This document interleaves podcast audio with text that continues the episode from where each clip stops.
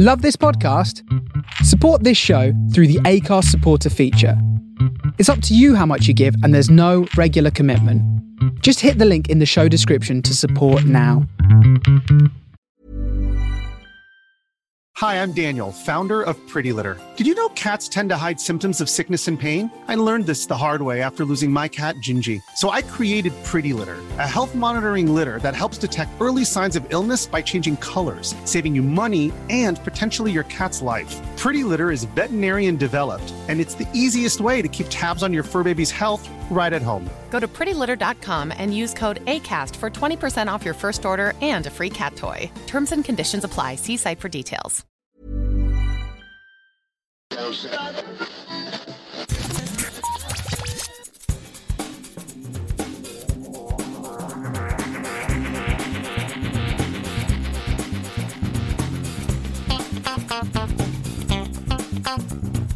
Hello and welcome to episode 403 of Geektown Radio. I'm your host Dave, and I'm back this week with Gray. How are you doing? Hello, I'm good, thank you, Dave. Good, good. It's been uh, a few weeks since you've been on. What have you been up to? In fact, I think you were on the 400th. That was probably the last thing you were Yeah. I was on the four. Yeah, I was on the 400th, um, and then I went away on a little holiday, and a major event in our lives happened. Um, Yes. I got proposed to. Yes, congratulations. I was, uh, yeah, very overwhelmed with that. So I've, I've been on Geektown about five years now. So I think you've seen me through my entire journey, coming out, getting into relationships, and now I'm yeah, I'm very happy to be proposed to on holiday in Spain. I was on there for a little break during my half term, um, so I have been swept up in that. And so I think TV and film have taken a bit of a backseat, um, but nonetheless, I've had a little bit of time um, to finish a few things, start a few things, um, and just have to have a chat about reality TV. I'm probably here like that one every time. I need to just have a little chat about reality and what's going on. yes. So what have I finished? So I finished Beckham. Very unlike me to watch a footballing I was documentary. going to say that's very out of character. but it has a Spice Girl in it, so I thought it was very. well, okay, yeah, fair enough. No, but actually, it was a really interesting commentary on the news and journalism. And those regular listeners, I'm a teacher of media and film, so actually, when you're looking at how the news portrays people and agenda setting, it was fascinating. I was watching it and going into school and telling my students to go and watch it in, in a, a message to how people can be whipped up by the media frenzy and how it uh, was affecting them personally. Now we can see it from that side. And I remember the the kick. I'm sure Dave, you remember the Yes. The Argentina game was massive. Like the imagery that you see in the newspapers and the the effect it must have had. And they even say it in the documentary. They didn't have mental health back then, and that's very true. They did, but obviously it was not prevalent as it is today. No. But David was on the verge of depression. Like you know, he he could he had no one to reach out to, and it was just it was a really well put together documentary. Yeah. And I've seen today, I think it was today or late last week, the Robbie Williams one got released, and I'm thinking, should I? I'm not a huge Robbie Williams fan, but it's just a really good documentary series, and I know that he obviously battled his demons through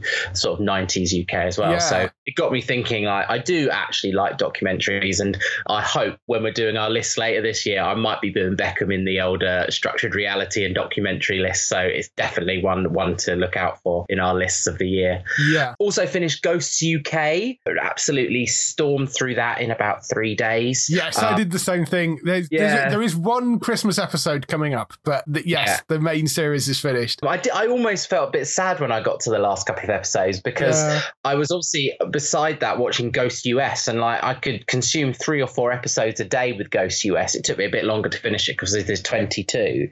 But Ghost UK, there's just something a little bit more special about it. The Yeah. performances, the actors, you just feel a little bit more connected to them. So yeah, I finished Ghost UK a couple of days later, finished Ghost US. I think they're really strong series. I do like like that Ghost US leave the house and go out and about, and I Yeah. like the twist. Um, it's not really a spoiler, but they have car ghosts, and I really like that twist. And that was the actress from Superstore. Um, Oh, she yeah. came back, yeah, she came back for an episode, a couple of episodes about being the car ghost, and I thought that was quite fascinating. Yeah, it's what I, I I like about those series is they have diverged in the sort of same way that the UK and the US office diverged in that they've done a really good job in taking the basic premise and expanding that world out. You know, Yeah. so it isn't just all completely in the house. It's got more ghosts in it, and the storylines are, are expanded. And uh, I, I think they've done a wonderful job with the US version. It isn't as sort of homely as the UK version, and that will always have a special place in my heart. But I think people reject the US version because oh, it's a US remake. But they've actually done a really good job with that US version. Whilst I'm very, very sad to see the UK version go, I'm kind of glad that the US version is still going strong, and Yeah. uh, I hope it does for a while yet because I think they've done a really nice job with it. Exactly, exactly. Yeah. Also finished. Never mind the Buzzcocks. I, I just do love that series. I love that as well. I mean, they just the combination of like Daisy and Greg and Jamali. It's just so funny, and it shows you something. Like I remember watching it when it was originally released, and when they do the lineups, I never really used to know the artists or the bands because they were from the seventies or the eighties. Yeah. And now they're doing them, and they're all from my era, and like they're all the bands for, from the late nineties, early noughties, and I'm You're spotting old. them straight Yes. away. Because you're getting old. I know the feeling. Yeah. So I really, really enjoyed that. It's Um, it's a great, great show. It doesn't have quite the vicious sting of the No. original series because Simon Amstell isn't there, but Greg still does a wonderful job. He does a And- really good job. And the lineups when they're taking the Mickey out of the the lineup people are vicious. I mean, Yeah. they really are. I- the- it, it doesn't, as I say, it's not quite to the level that the original series was, but I think you wouldn't get away with that now. No, so I, I think it's a good balance of of sort of old and new. You know, with that they've done a Yeah, really, yeah. really great job with it. The stories are great and funny, and yeah, I think there'll be a Christmas one. I'm sure there will be. I know I they did so. one last year, so there'll be a Christmas one. Um, and then now let's flip the mood completely. I watched BBC's The Reckoning, and this is obviously the retelling of the Jimmy Savile story um, from the um, viewpoint of the victims in particular. And oh my god, this was so dark and so horrendous. The quality was really good. Steve Coogan was really good. I struggle with Steve Coogan sometimes because I know personally he can be a bit abrupt and rude, and you know there's Yeah. there's that element. But his acting in this, it was creepy, and I suppose that was what it was to do. And you know they worked hard to make sure that the victims were front and center of this, and they were the the bookends of each episode. And it's just fascinating. Um, and that's, you know, Charlotte Moore, who is the commissioner for BBC at the moment, she made sure that this was on the BBC, but it was made totally by ITV Studios. So ITV Studios could Right. make sure the story was told without trying to, in any way, make the BBC out to be innocent in this. It mm-hmm. is very clear that there was knowledge of this throughout members of the BBC commissioning and planning and that. So it's very honest, but it is still very dark. Not something to cheer you up, but if you want to see an absolutely amazing performance, then go and see it. Um, it's creepy and it's interspersed with real life footage as well. right. So there are moments where you see those uh, sort of documentary type footage cut in with Steve Coogan, um, and it's just a bit, well, it's a bit eerie. But yeah, I did, I did manage to watch that. Oh, sorry, so let's get I- over that. Yeah, I, I haven't caught that yet. It is one I've forgotten that had gone out, but I, it is one that I do want to go and check out at some point because obviously I, I am fully aware of the whole scandal with that. So Mm. I, uh, I am sort of interested to see how it comes across. But it is one I'm building myself up to, you know. yeah, it's you've got to be in a good place when watching it. I'm going to say that. So, Mm-hmm. uh, other things that I'm currently watching. So, I'm one episode left of Breeders. What an amazing season four! I've really enjoyed this every series they've made, but I think season four. The new Luke, it's just uh, the the storylines leading up to like obviously I've got one le- episode left. It's just fantastic. I just I love where they've gone with this whole series and how they've got there, and the supporting cast is just incredible. The actress who plays his mum is just divine, and she's just so good. And you know, I I'm sad it's over. But um, it's a really stellar British series that had a bit of a rocky start in season one, had very mixed reviews, but has come out at the end of it re- looking really, really good. So one episode of that left. Yes. Um, have you seen that much of that? I have seen the first couple of seasons, I think, and then I think it came out when I was away for one of the seasons, so I sort of missed it and then forgot to pick it back up again. And uh, it is on my list of things that I need to go and work through when I get a little bit of time because I really liked the first couple of seasons. Uh, I love Daisy Haggard, who Yeah. is, if you ever follow her on social media as well, she's incredibly funny. Um, And she's, she's a wonderful actress that, that does a great balance of comedy and drama. Uh, She, she straddles both really, really well. And same with Martin Freeman as well, who plays the dad. It's really, really good. I really do want to go and get back into to that. And, and the rest of the cast I'm really interested to see as well. Yeah, So. I, rec- I recommend it. They do recast. This is not a spoiler. They recast the children every uh, other series. Yeah. uh, because there's a sort of like a time jump. They live in this. Yeah. They're not really determined in the year, but the Luke in the last series, I think, is just really good. It Mm-hmm. carries across the character really well. You sort of still remember him from the previous actor, and there's elements that he's brought to the role. Right. And I also, finally, they dropped Solar Opposites. I remember being on a podcast about 10 weeks ago, and you said Solar Opposites is this week. And I remember looking and I emailed you and went, Dave, what's happened to Solar Opposites? Yeah. But finally back. I watched two of them. Are they all up there? I can't remember seeing them now. Yeah. yeah, yeah. So The entire um, season is I'm sorry, gonna gonna pick my way through that. The first bit's so funny with the dart in the throat. Um, and then and then they explain that even in flashbacks you're going to hear a British accent because they talked about some sort of their yeah, chro- scopes or something. chrono, yeah, it's, it's, chro- chrono things or something, that, that, that was like, like, yeah. So you're going to hear this like accent in flashbacks. Deal with it. Is Yeah. basically what they said.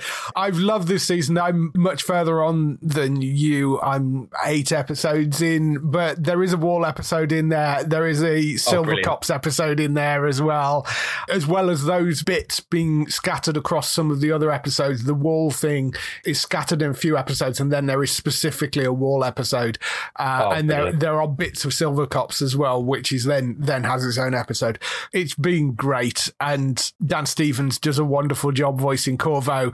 It is unlike Rick and Morty where they use sound alikes. This is very much you know Dan has come in and taken that role and and is doing a wonderful job with it. It fits it so well. It's it just it works brilliantly, and um, uh, yeah, it's a great great series that I'm thoroughly enjoying it. So.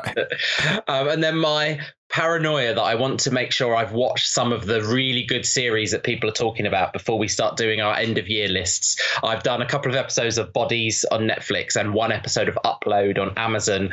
Um, I still got so much in my to, to watch list like Gen V and Invincible and things like that that I know I need to go and watch. But Bodies was being talked about so much, being targeted. I thought I've got to watch that.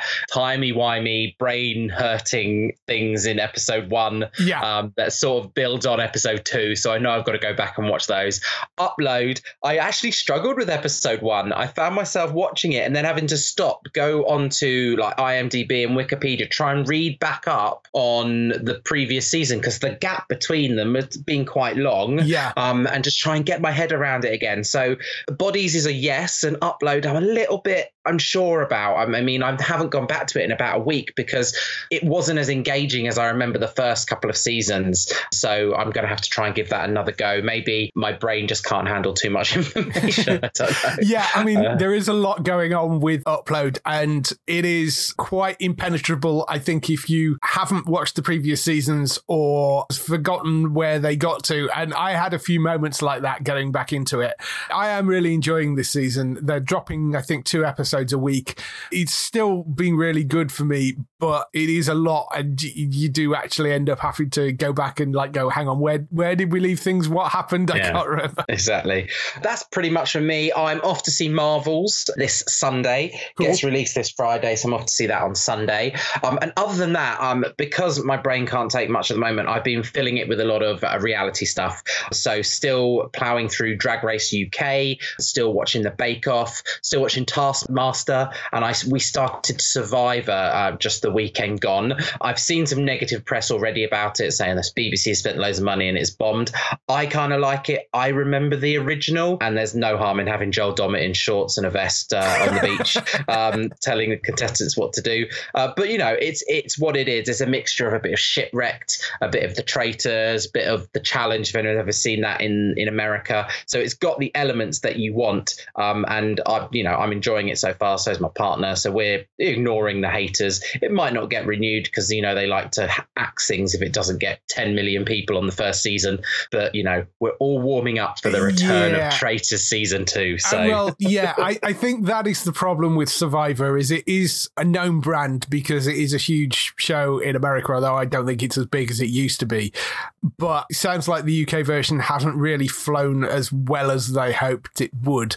So we'll see whether it comes back. It's a difficult one, I think, to get off the ground at this point. It's whether you're still flogging a dead horse, a bit like Big hmm. Brother at this point. I mean, I've seen a lot of people say with the Big Brother revival that they kind of watched it with a sort of car crash kind of interest in the first few episodes and then have had zero interest in it since Yeah. then. So my partner my partner said the same he started it and then it was just he just lost interest in it and you know we had a lot going on in october anyway but he just Mm-hmm. there was no drive for him to jump back in and watch it it's not like he wanted oh i must catch up with that he was like oh i'll just let it go Yeah. um but you know traitors set a big bar in our life for reality I, tv yeah, so- I think that's probably the thing, isn't it? You know, that, that's the new big thing. So so that's pretty much me uh waiting to hear about all your time at mc comic-con dave and what else you've you been doing Yeah, MCM Comic Con was the reason. Apologies that there wasn't a show last week. I was just, I got back after three days of that and was absolutely exhausted and was just, I, I can't put a show together.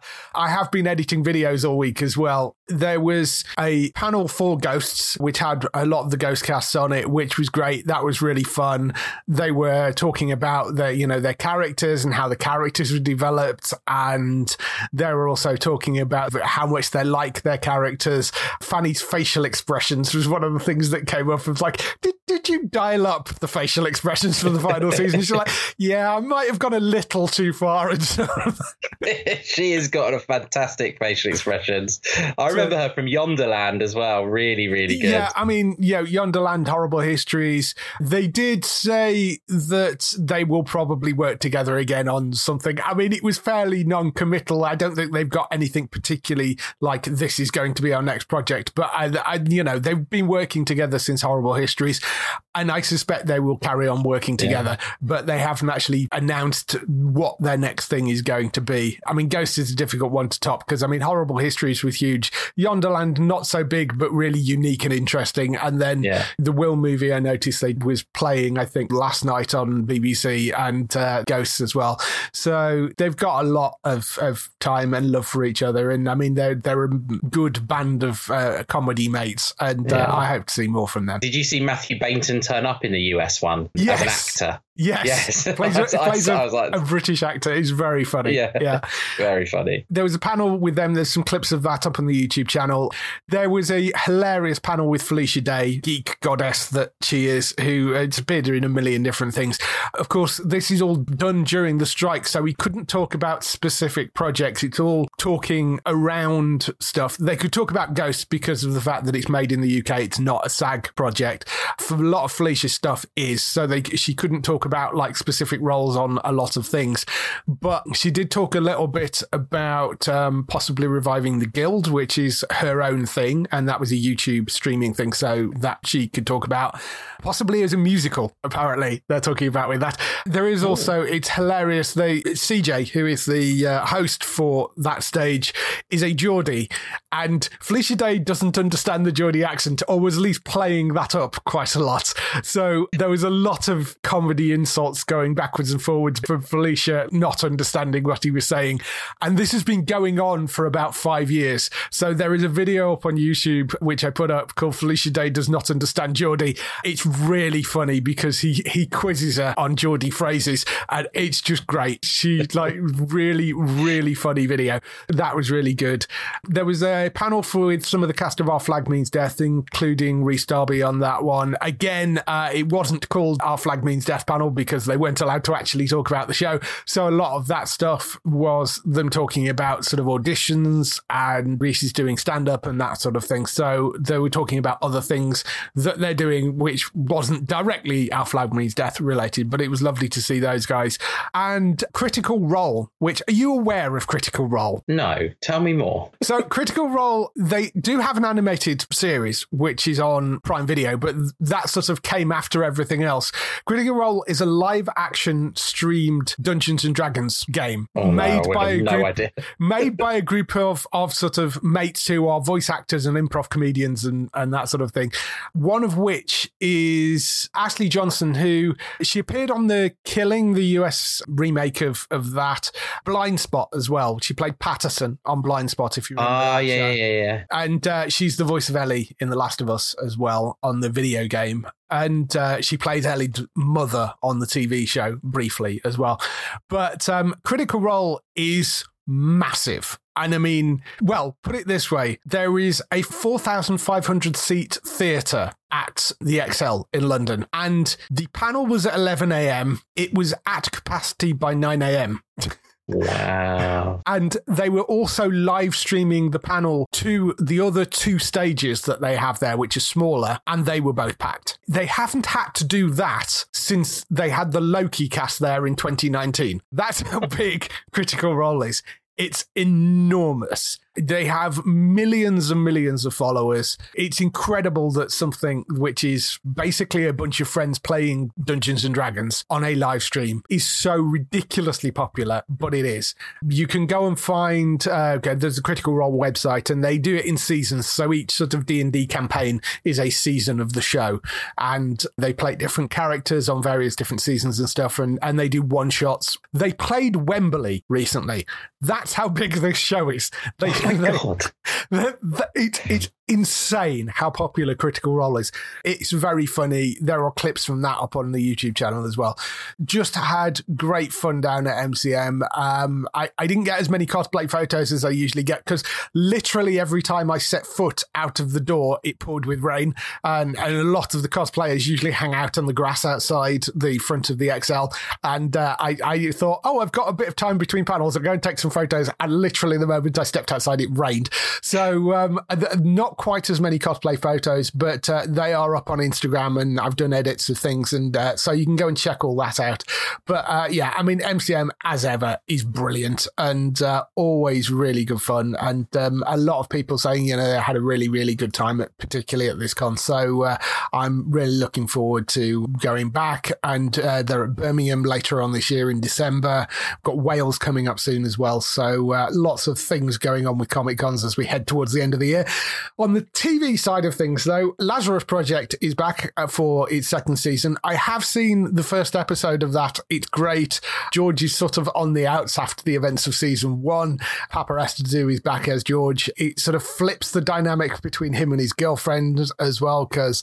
Uh, well, I, just in case you haven't seen the first season, I won't go into uh, spoilers about that. Yeah, I can't wait to see that. Actually, I really enjoyed that in the end once Yeah. I got round to watching that. Joe Barton did an amazing job with that. I have got a couple of videos going up, interviews with the cast and with Joe. There will be stuff going up on the website about season two. So uh, check that out later on this week. But I saw a version of the first episode. It wasn't entirely finished. There were sort of bits of CG missing and stuff. So I'm looking forward to that landing. Really, really enjoyable. In terms of other stuff, I am watching Solar Opposites, as I mentioned. Uh, Invincible started, that's back with its first episode. That was another show which sort of picked up after a really phenomenal first season, and it's been a long time coming that, but because animation takes a while. So that's been really good. Time, I watched as well, the season two of that, again from Jimmy McGovern. It's Jodie Whittaker, Tamara Lawrence, and Bella Ramsey, who plays Elle in the TV show version of The Last of Us, and of course Game of Thrones. Really great cast in that. Three very different inmates who are the sort of three main leads of it, as well as a really solid supporting cast around it. It's not something to watch, particularly if you've just had young children. Uh, if you've got babies around, that there are, are going to be some potentially quite triggering scenes in there and subject matter but unbelievably dark. Uh, it's interesting you mentioned with uh, The Reckoning as, as well. BBC had some really depressing shows on recently by the sounds of it. uh, but yeah, I mean, it's still just brilliantly written, wonderfully acted. It's nice to see Bella actually playing somebody who is actually her age, because usually up until now she's been playing sort of teenagers, and you know this is a, much more a sort of early mm. twenties mm. character. Great set of leads for it. They bring over one or two maybe of the characters from the first season, but it is a completely sort of separate thing. It's essentially it is an anthology, all set in this women's prison, and it, it, sort of shows the life of these three inmates who are in there for very, very different things, and their struggles and how they get on. And uh, it, it's just a very compelling drama and, and well, well worth going to check out. But yes, not particularly cheery that one. No. Gen V came to an end for its first season. I thought they did a brilliant job with that. There's a few interesting surprises surprises in that final episode. Few people pop up, as you would probably expect. Lower Decks, also Star Trek Lower Decks finished its latest season. That's been great. If you sort of rejected that of being a, a kind of parody show of Star Trek, it very much isn't by this point. It's a genuine Star Trek show that just happens to be animated and leans more on comedy side, but it is very much a Star Trek show and well worth watching. There is character development in it. There are really interesting plot lines. There is an overarching story that runs throughout the whole thing, as well as sort of story of the week things that they're doing each episode. But there is very much a, a running theme through that as well. It's just been superb that, and and uh, they're doing a wonderful job with Lower Decks. And uh, Billions ended completely as well. I thought they rounded that off really, really nicely. They um, brought Damian Lewis back for the final season. Uh, he's not in every episode of the final season, but it is sort of very much bringing Axe back in as a character. If you've been following that from the start, it is a great, great show. And the sort of almost a sort of Ocean's 11 kind of heist feel to the last season because there's plotting going on that that is sort of mixed behind the scenes, and you don't get all the story until they sort of piece it together in flashback later on. But it, it's really, really good, and um, I think they rounded it off really nicely. But you know, I'm, I'd be sad to see it go because I think it's a it's a great cast of people, but they've got a whole bunch of spin-offs that they're potentially working on as well. So um, I'm going to be interested to see what they come up with and see if they think they can capture that magic with some of the spin-offs. But very, very enjoyable enjoyable, and uh, they rounded it off nicely. So uh, if you've not started Billions, you can go to the beginning, start from season one, and be happy that there is a definite conclusion to that, and it's a good, solid arc that they're running through with that. And the other thing was Loki as well, which is coming up to its final episode. They have actually said recently that that is not going to end on a cliffhanger. It, it is going to wrap up properly. I think they've been doing a wonderful job. It's been one of the best things in the MCU that they've produced so far, certainly out of this phase. But I mean, admittedly, that's not a particularly high bar, but um, they, they've done a really, really good job with Loki. Have you been catching up with that? I'm only two episodes in. Um, my obviously with all that was going on with me and my friend I watch it with has got a young baby, so us finding time uh, together that his his wife agrees to is sometimes quite difficult. But we've watched episode one and two, um, and then when we go and see the Marvels this weekend, I'm sure we're gonna then talk about when we're gonna see the rest of it. By then, the whole series would be out, so we're just the sort of people that would just do it, all episodes back to back. We'll finish it together, yeah. Um, probably that week. So yes, clearer evening or something, and, and yeah. go and just binge through everything because there's only like six episodes in it. Yeah. But they've done a wonderful job with it. So uh, I, I'm really, really enjoying that season. The casting's been great. There's some interesting things that they're doing, messing around with the timelines. And uh, I, I do wonder what it's going to mean for the wider MCU moving forward. So uh, we'll, we'll see how it, it goes. But uh, hopefully they managed to land it well. But that's been a great series as well. That's all the stuff we have been watching over the past couple of weeks. Let's move on to some TV and film news.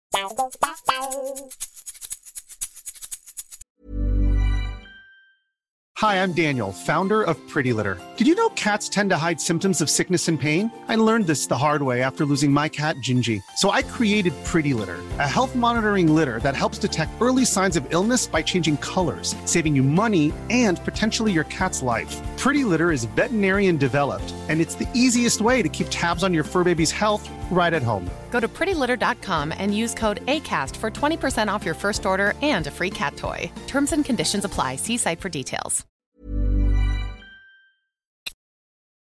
So we kick off the TV and film news with renewals, cancellations, and pickups. Quite a few cancellations because we were off for a couple of weeks. So um, Rabbit Hole has been cancelled by Paramount Plus, which was the Kiefer Sutherland series, which I'm very annoyed about because I really, really liked what they did with the first season of that. I thought it was really good, and uh, they've decided they're not bringing that back. Also, the TV series of Fatal Attraction, they have decided they're not bringing back as well, which I didn't watch. But um, Rabbit Hole, I'm I'm upset about. Uh, You don't think it's strike related, do you, Dave? Hard to say at this point. It didn't seem like it was strike related, this, but uh, who knows? Some of these have been, some of these haven't been with the cancellations. It's a shame. But Rabbit Hole and Fatal Attraction gone at Paramount Plus. Joe Pickett also has been cancelled after two seasons at Paramount Plus as well. So that's also gone. Letterkenny, which I think does run somewhere over here, but that is going to be ending on Hulu after 12 seasons. So that will be coming to an end. Wellmania has been cancelled after one season by Netflix. So that's gone. Superman and Lois is coming to an end with its fourth season. We haven't even had the third season, I don't think, over in the UK yet, but CW have decided it's not coming back after four seasons. To be honest, I, I think that's probably the right thing to do for multiple reasons because The end of an era for the CW, isn't it? well, it is, yeah. I mean, it's the last of the Berlantiverse, Arrowverse adjacent shows. I mean, Flash was really the last Arrowverse show because this sort of sat outside that, but it's the last Berlantiverse superhero show. And given that most of those Berlantiverse shows have kind of the quality drops off a cliff after four seasons, that's probably not a bad thing that it goes out at season four. Also, of course, they are introducing the James Gunn new DC universe. They've got a new Superman coming in that, and maybe they don't want two Supermen around at the same time. I'm not totally shocked that that is going, but I think they did a good job with that show. It was, you know, the quality was generally up there. Certainly, it was higher quality than that god awful last season of The Flash.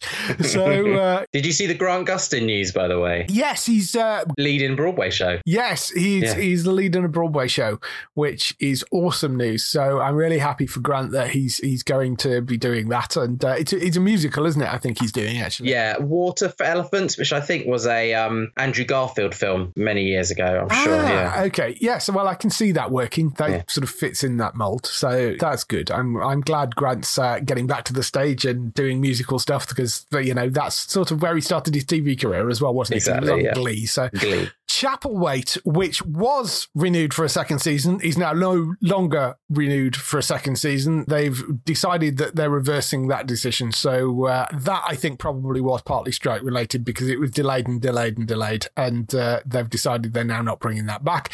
So uh, Chapelwaite is, is ended after one season, and um, there is an entire streaming service going, which is Lionsgate Plus. That is going to close in the UK. Starz and Starz Play, which is the streaming service in the US, are still running, but they've pulled out of a bunch of international markets, and the UK being one.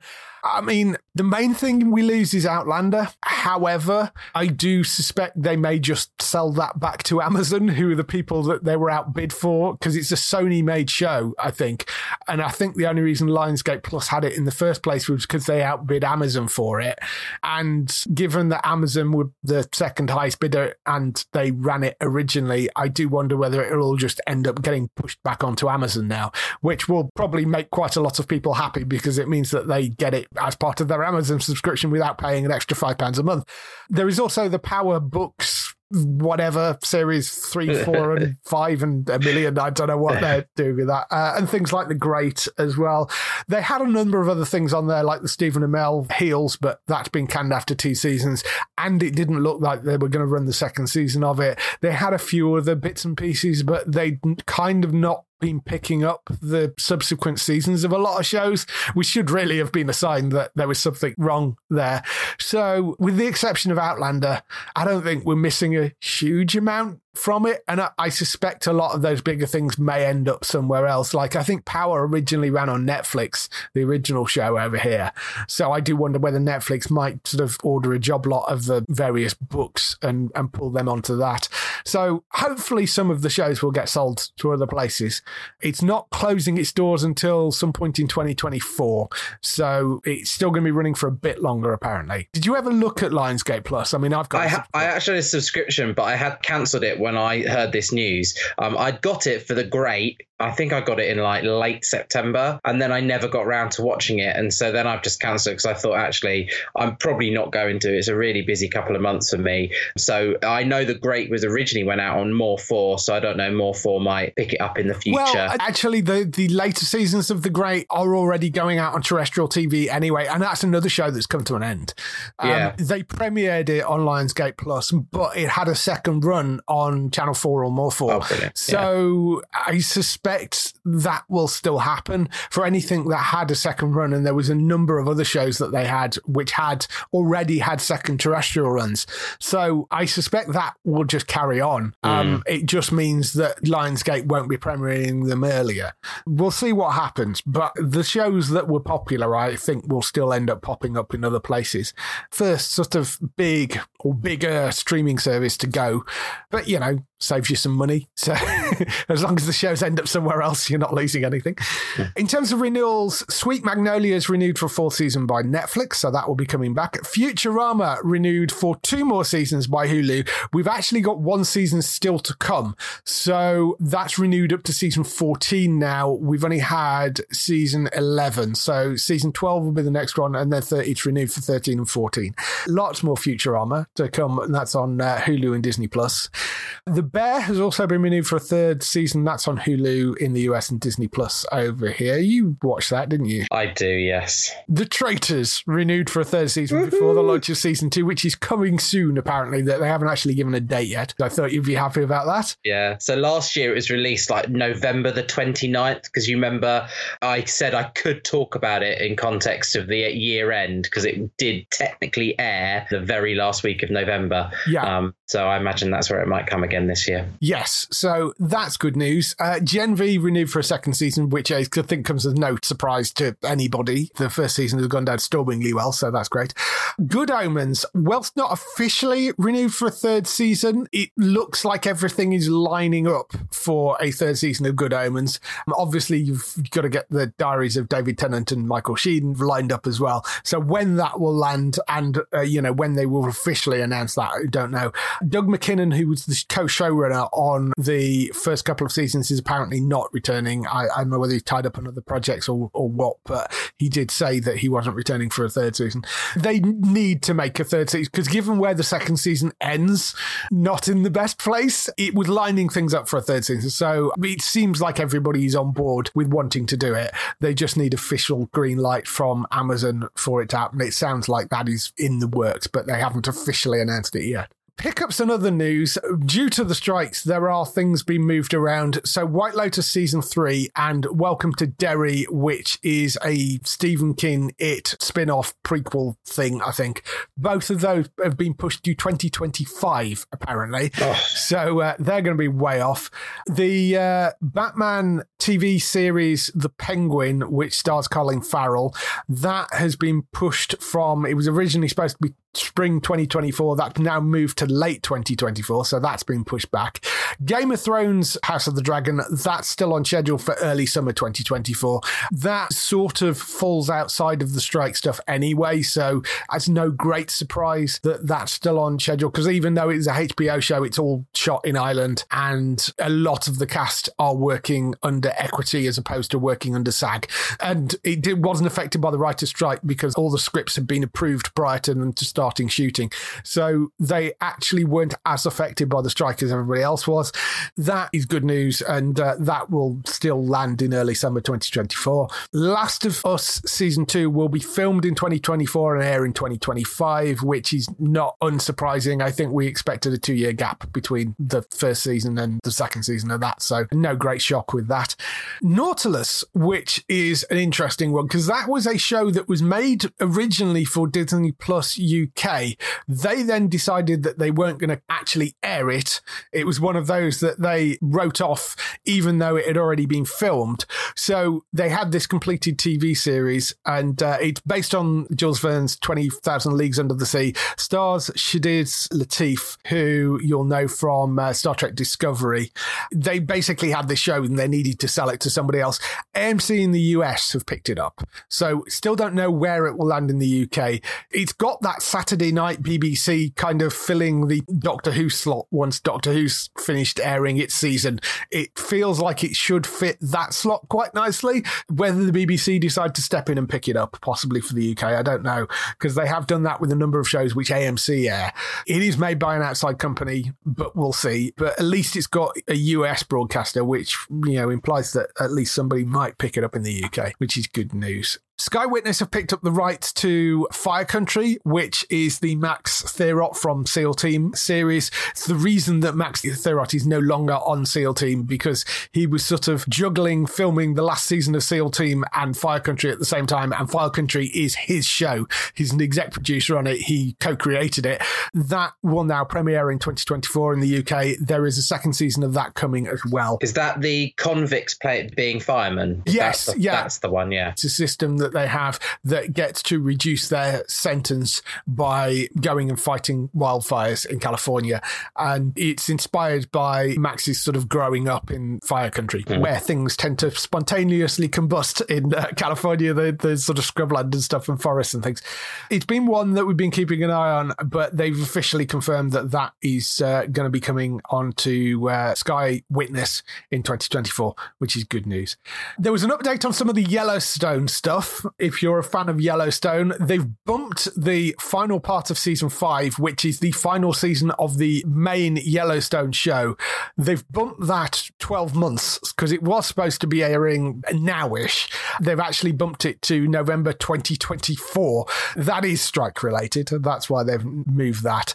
They've also announced that they are doing the continuation series, which is basically going to be a lot of the cast from the main Yellowstone series, but not Kevin Costner, because the reason they ended the main show was because Kevin Costner and the creator of Yellowstone are, by the sounds of it, no longer on speaking terms. So uh, they decided that they would move forward and take a lot of the cast. And the rumor is that Matthew McConaughey will step into the leading role of the show, although that again isn't officially confirmed yet. They've also announced another prequel series because you know they've got a whole bunch of these prequels. Yeah, no. Uh, so there is another prequel which is going to be called 1944. That will all be landing either sort of late 2024, uh, obviously November 2024 for the main Yellowstone conclusion, then late 2024, early 2025 for the other two shows as well. If you're a Yellowstone fan, there's a lot of stuff out there. Have you looked at any of that? Because it's one that has completely bypassed me. Yeah, bypassed me. I, I nearly got interested in the Helen Mirren one, but then I was like, no, I just. Uh, my sister, who lives in America, is in love with it, and it's such a huge show over there. So she was, re- she came over and went, "Oh, you've been watching it?" And I'm like, "No, I've heard loads about it. It's just completely bypassed me." Um, but yeah, she raves about it. Yes, it is all coming. It's just all being delayed, and that a lot of that is strike related. Echo, the TV series, the Marvel TV series, that has now got a premiere date, which is the 10th of January 2024. Interestingly, they're releasing it under a, a new banner, which they're calling Marvel Spotlight. And it's a label that they're going to start using as a sort of subcategory of Marvel things, which are titles that they say present a wider variety of stories which don't require as much prior knowledge of the MCU.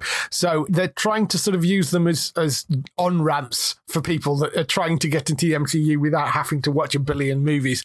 It's an odd one to do that with, given that Echo has already been in some other stuff. She showed up in the Hawkeye series and she is sort of integrated into the MCU.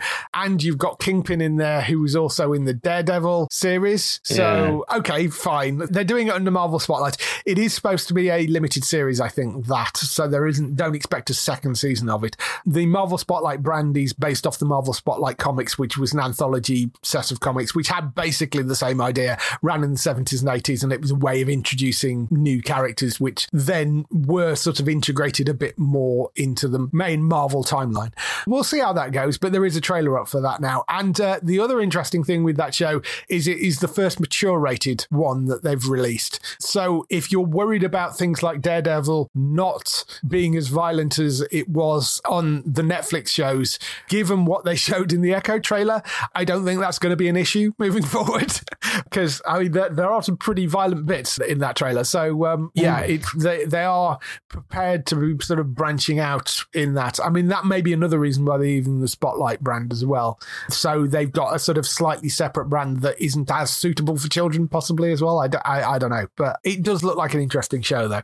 Um, also on Marvel, there's news that the uh, season two of the What If animated series that's coming at some point over the holiday season, but they haven't given an exact date for that. Oh. Yet. So uh, that of no, that feels like it's a bit out of nowhere. We've been waiting for it for so long, and then they're just going to what drop it out of nowhere. Yes, because it was supposed to be earlier on this year, and then it got moved back, and then it got moved back, and then going back again, and yeah, now they've they've sort of said it's going to be um, at some point over the holiday period. Apparently, speaking of Marvel and Disney and stuff, you may have seen some stories about Disney buying Hulu. Just wanted to clarify a few things about that because people were like going, "Oh my god, this is terrible." Disney buying Hulu.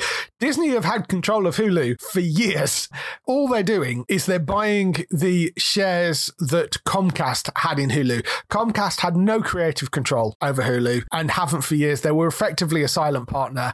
Disney at some point had the option to buy out the rest of the shares. That option has now come up and they're buying the rest of the shares. It's purely a business thing. Nothing will change basically because they just carry on running it as they've been running it. Ultimately, it, it means that they'll just be making more money out of Hulu. You know, mm-hmm. basically it. The other announcement, which had well through being off, is Doctor Who has got its return date for the David Tennant 60th anniversary specials, Saturday, the 25th of November. That will land.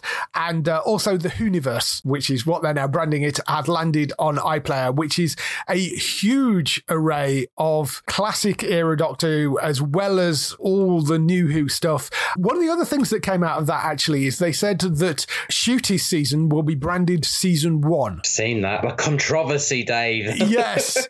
So what essentially they're saying is that, that the new Who era that started with Chris Eccleston ended with Jodie Whittaker. So this will be a new thing. This sort of new Russell T Davies launch of Doctor Who will be, you know, it's marking it as season one, a new thing, which I kind of get why they're going down that route. I mean, arguably, I guess, I, I, don't know whether the 60th anniversaries fall into the old one or the new one or uh, just bridging the gap or something. I don't, I don't know where they're placing those, but the Ncuti series will be season one, apparently. I'm looking forward to this, you know, and I think it, it will be quite a good on ramp for people. And I think that's the sort of point is, you know, to get people back into Who that maybe have fallen away from it because it kind of got very convoluted and all over the place over the last couple of New Who seasons across Chris Chibnall's run and some of Moffat's run, if we're being honest. But I'm looking forward to getting back into this. Where are you with Doctor Who these days? I was watching And then I just got lost in the episodes and I'd always meant to go back. I think I'm technically on New Year's Day 2019, possibly. Right. Or something, oh, 2020. I'm somewhere around there and I never went back. And then in my mind, I'm like, oh, I'm going to binge, finish the Jodie era uh, and be all ready for it. But I have not got the capacity to fit that in before it comes. Even though it's all there, I know I can get it by the click of a button. I just don't have the capacity. So I am potentially going to be one of those people who ramp back in with these birthday episodes that are coming up and then into into into Ncuti. So that's yeah. my plan now. Yeah, I think he's expecting a lot of people to maybe do that. And I mean, I I feel a bit sorry for Jodie because she got kind of screwed over by the storylines. She, as the Doctor, was great. It's just the plots weren't particularly good. You know, I would hope that maybe she does some big finish stuff and, uh, you know, she gets a chance to expand and play around with that character a little bit more moving forward. Maybe they'll they'll bring her in for a sort of multiple Doctor episode or something, or uh, you know, particularly would like to see her having written by uh, by Russell T Davies. I think that would be an interesting yeah. one as well. But yeah, I, if you want to go and catch a lot of old Who, there is a lot of stuff up on there. They've also, as a way of getting people into those old Who episodes, they've recorded some new intro little bits that are called Tales from the TARDIS that takes classic runs of the original classic era and has the uh, old doctors like Peter Davison and Colin Baker and Sylvester McCoy come back and have done sort of new intro things into them in character. With them sat with whoever their primary companion was at the time. And uh, their little sort of five minute intros. So you can just go and watch the intros and not watch the rest of it. Like I think the uh, the Peter Peter Davison one is Earthshock, which is a classic era story. They'd be really interesting to kind of go and look at.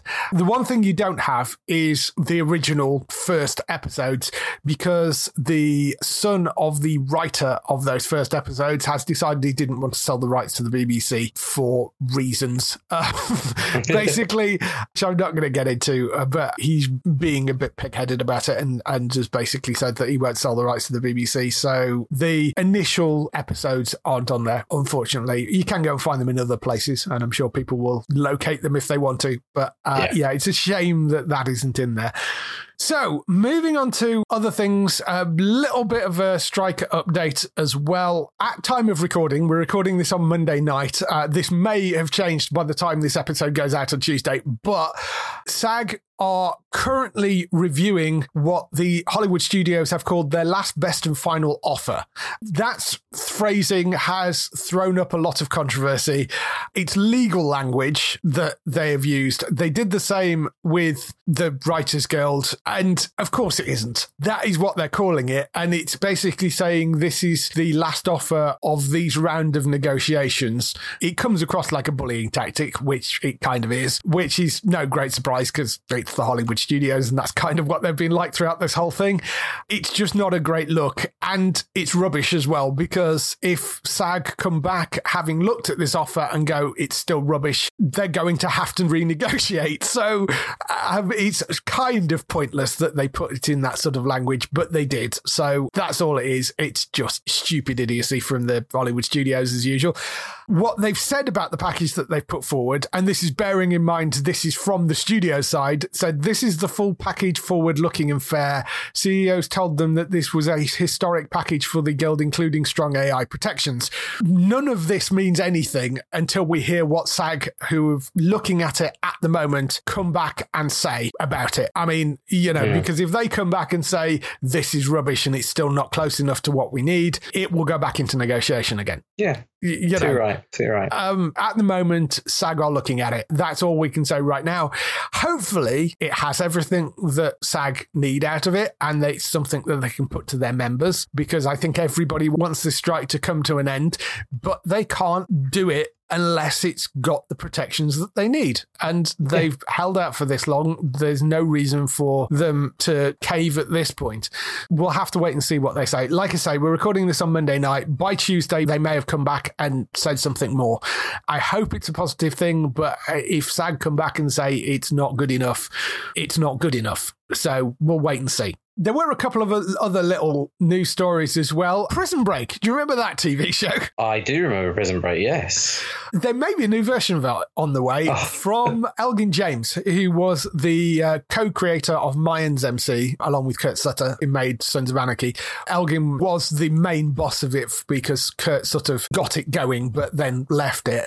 I think this is kind of interesting. It will be a completely new chapter, so would likely be entirely focused on a new cast although it would be sat in the same world, so you could potentially bring other people over. It just wouldn't be Dominic Purcell and Wentworth Miller as the leads in it, which I think is fair enough because the series that they ran in 2017, that sort of comeback series, kind of wrapped the stories pretty well. So I think to then throw another prison break onto those guys would be a bit odd. So um, it would be nice to see them maybe pop up in some way in this show, but it's not going to be focused on those characters. It is going to be focused on an entirely new cast. This at the moment is in development. It's not necessarily coming. It may land, it may not. It's being developed for Hulu because Elgin is under a, a, deal with 20th Television, which are, are part of Disney, which are part of Hulu, as we were explaining earlier. The other thing he wrote was um, he co wrote Outlaws as well with Stephen Merchant. That's the other show that he's known for. Decent person behind it. And and um, it's also got the creator of Prison Break exec producing it as well, and some of the other original exec producers as part of it. So, uh, as I say, it's in early development. I think it's it's something you could maybe make a show out of, possibly. I'd make quite a good mm. anthology series, possibly a sort of different Prison Breaks. I mean, it'd be a different sort of thing because the hook always was the thing about you know Michael breaking Lincoln out using tattoos on his body, but uh, you'd have to find a different hook for it. But I think a show about prison breaks or varying types might be an interesting thing moving forward. Possibly, yeah. I never watched it. Again, it was one of those ones I always wanted to watch, and by the time I was ready to watch it, it was coming to an end. But I'm just wondering, like, are they are they genuinely running out of ideas over there? that, that they're just are they just going to back catalogs and thinking, let's what else can we exhaust in the back catalogs? I'm just worried about the the well, creativity stream is drying up. But it, it's brand recognition, isn't it? To a certain yeah, extent. Yeah. I mean, it's it's picking up brand recognition, and if you can find an interesting story that works and isn't just a rehash of the old thing, and it's not somebody else covered in tattoos, there is possibly an interesting thing that that you could use that branding for about sort of people mm. breaking out of prison and going on the run. I, I, I think there is something in there. It may go nowhere. It may go somewhere. It is in development for Hulu at the moment. And uh, back over on Disney as well, Daredevil, the Daredevil Born Again series ha- has had a bit of a turbulent time because it started shooting, then the strike happened, so it stopped shooting. The top brass at Marvel HQ, including Kevin Feige, took a look at what had been shot and went, no. we don't like this it was Chris Ord and Matt Corman. Biggest thing they'd done was Covert Affairs. They were the head writers on it. They've basically got fired, although they are staying on as exec producers. They've now found the replacements for it, which seem like a much better fit. What they've replaced them with is Dario Scardapane, who was a writer on the Punisher series, which is part of that sort of Netflix Marvel universe, which is great. He also was consulting producer on Jack Ryan and wrote several episodes of that as well. So that's a much more sort of street level, action driven, hard edged person to take control of it. Whereas, I mean, we don't exactly know what put them off when they Marvel Brass looked at the original version, but it was apparently a bit procedurally and Matt Murdock not showing up in costume until the fourth episode. And it can see why they looked at it and went, yeah, this, this isn't what we want. So, given that they are seemingly prepared to go for a slightly harder edge with Echo, I think bringing in uh, somebody that wrote on The Punisher and Jack Ryan seems like a better way to go with this and, and maybe having Daredevil a bit more closer to the Netflix version that we had previously. They've also brought in Justin Benson and Aaron Moorhead, who are the directing duo that worked on Loki season two, which, as I said earlier, has been brilliant. They also directed Moon Knight, which is wonderfully strange. So that's an interesting kind of angle you've got in there because you've got the directors of two of the oddest of the MCU series coming in directing this as well. So, I mean, it's interesting set of directors. I think that's a really good pick for a writer. We'll see where where it goes. We've no idea when this is going to land. And all we know at the moment, really, is that it's going to have Charlie Cox as Daredevil and Vincent D'Onofrio back as Kingpin. And that's about it really. And those are that's going to be the new writer and uh, directors of it. So I enjoyed the original series. I I hope this one works. Daredevil, I was very impressed by the first two seasons, but I didn't continue it through with all the defenders and such. But I've always liked Charlie Cox's version of Daredevil, mm-hmm. considering my other reference point is Ben Affleck. Well, yes. Um, no, I'm really kind of hoping that it does come through. It's sad that it's going back to the drawing board, but then in another breath, I'm glad it's going back to the drawing board because you know I'm I'll be one of the first ones to switch off if it wasn't as impactful as maybe the first two seasons we had on Netflix. Um, yeah. I'd be a bit like, yeah, this is not what I was expecting, and, and off it would go. So if it's the right thing for Marvel, it is the right thing, and so I think they've got to do that because they're on very shaky ground at the moment with some yes. of their content not hitting the mark, and even what I said earlier, like there's been rumors that the Marvels not going to be the greatest film, but like they're following the Avengers, they're following one of their best movies of all time.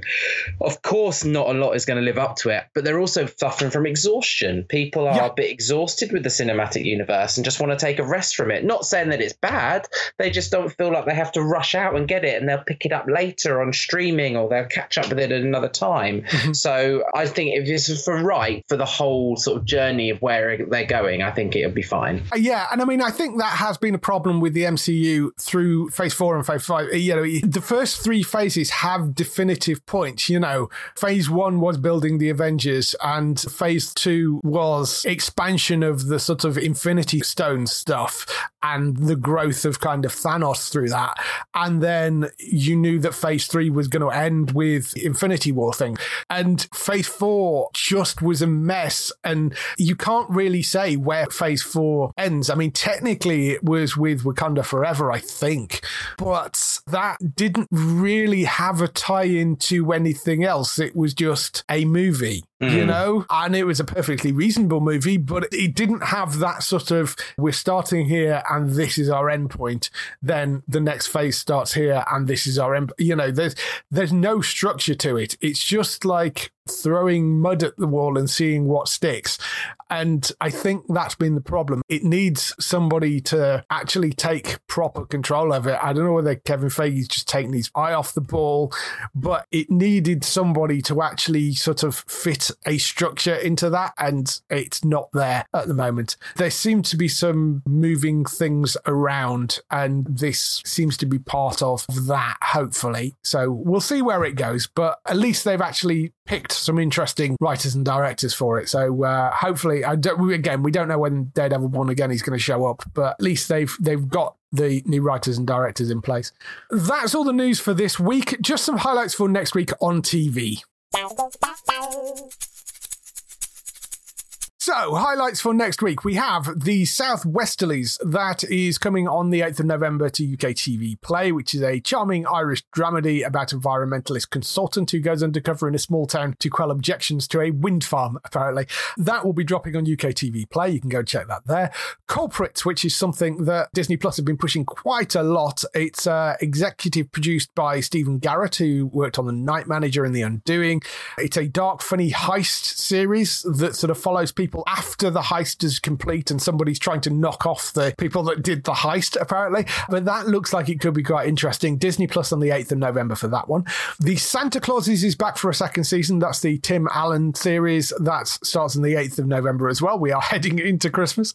Newsreader back for a second season. That's on the 9th of November at 9 pm on BBC Two. That's the Australian drama set in a uh, commercial newsroom in the 80s. So that returns. The Last Leg is back for its 29th season. That's on the 10th 10th of November at 10 p.m. That will see the uh, topical comedy show back. For All Mankind returns for season four. That is on the 10th of November on Apple TV. That's a brilliant, brilliant show. I'm very much looking forward to that coming back. NCIS Sydney, that lands on Paramount Plus on the 10th of November as well. So it's NCIS, but set in Sydney. And uh, Murder at the End of the World, which is a limited series, follows an amateur sleuth played by Emma Corrin. Here she attempts to solve the murder at a secluded Retreat. Looks kind of interesting. Uh, it, it popped up earlier and then kind of got bumped and then bumped again. But 14th of November on Disney Plus for Murder at the End of the World. Anything interesting in there? This Yes, so my list from there, I want to see Culprits. The Last Leg, obviously, that's going to go back onto my watch list, and Murder at the End of the World are my three that I would like to have a look at from that list. Yes, you need to do a For All Mankind as well when you've got your Apple subscription back up. Oh, yes, uh, yeah, back in December, I'm, I'm going to get that for Slow Horses. That's when I'm Yes. next go back to Apple. So Go and catch up on For All Mankind as well, because that's great, great show. If people want to speak to you throughout the week, where can they find you? They can find me on X at Gray the Geek, or they can find me on Instagram at Gray Panton, over on Blue Sky as well. Not much going on at the moment. I'm sorry, fans. I'm just extremely busy. Um, if you scroll back, you will see my engagement picture as well. So uh, yeah, so if you want to catch up on my news, but other than that, I might well go back on it a little bit more closer to Christmas. So Yes, so uh, go and check Gray out over there. Other people involved in the show, you can find Bex at twitch.tv forward slash Trista Bites. She's streaming every week. She's uh, doing various streams for Samaritans at the moment. So uh, go over there, go and donate some money, support Samaritans, which is a wonderful, wonderful charity, particularly needed this time of year. So go and check Bex out over there, and you'll have some laughs. And she's got some great content going up on there. She's playing games and just chatting and painting herself as various hideous, hideous creatures. Uh, it's really fun. So go and check that out on twitch.tv forward slash Trista Bites. Matt, you can find over on entertainmenttalk.org for all the latest podcasts over there. And Daryl, you can find at hollywoodnorthnews.net for all the TV series that you love, which are shot in Canada. For us, you can visit the website at geektown.co.uk throughout the week and see all the latest air date information. If you want to get in touch with your questions or comments, email us on podcast at geektown.co.uk. Leave a message on the website post. Find us at Geektown on Twitter, X. Find us on Facebook at facebook.com forward slash geektown, on YouTube at youtube.com forward slash geektown, on Blue Sky at Geektown, on Instagram at Geektown UK, on TikTok at Geektown UK, and on threads at Geektown UK. And uh, yeah, go and check out. There's lots of videos going up on YouTube over this week as well. So go and check those out there. That is everything. We shall see you next week. Bye bye. bye bye.